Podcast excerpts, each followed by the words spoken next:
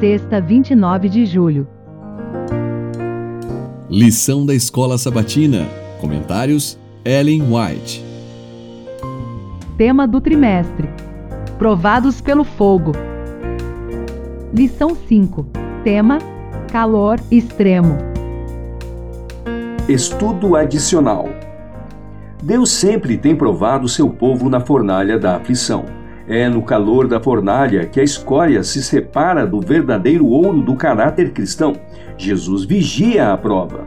Ele sabe o que é necessário para purificar o precioso metal para que este possa refletir o brilho de seu amor.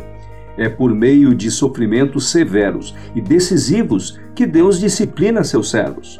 Ele vê que alguns têm capacidades que poderão ser empregadas no avanço de sua obra e põe essas pessoas à prova. Em sua providência, ele as leva a posições que provem seu caráter.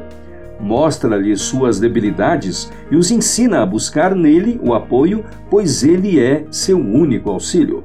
Patriarcas e Profetas, página 99.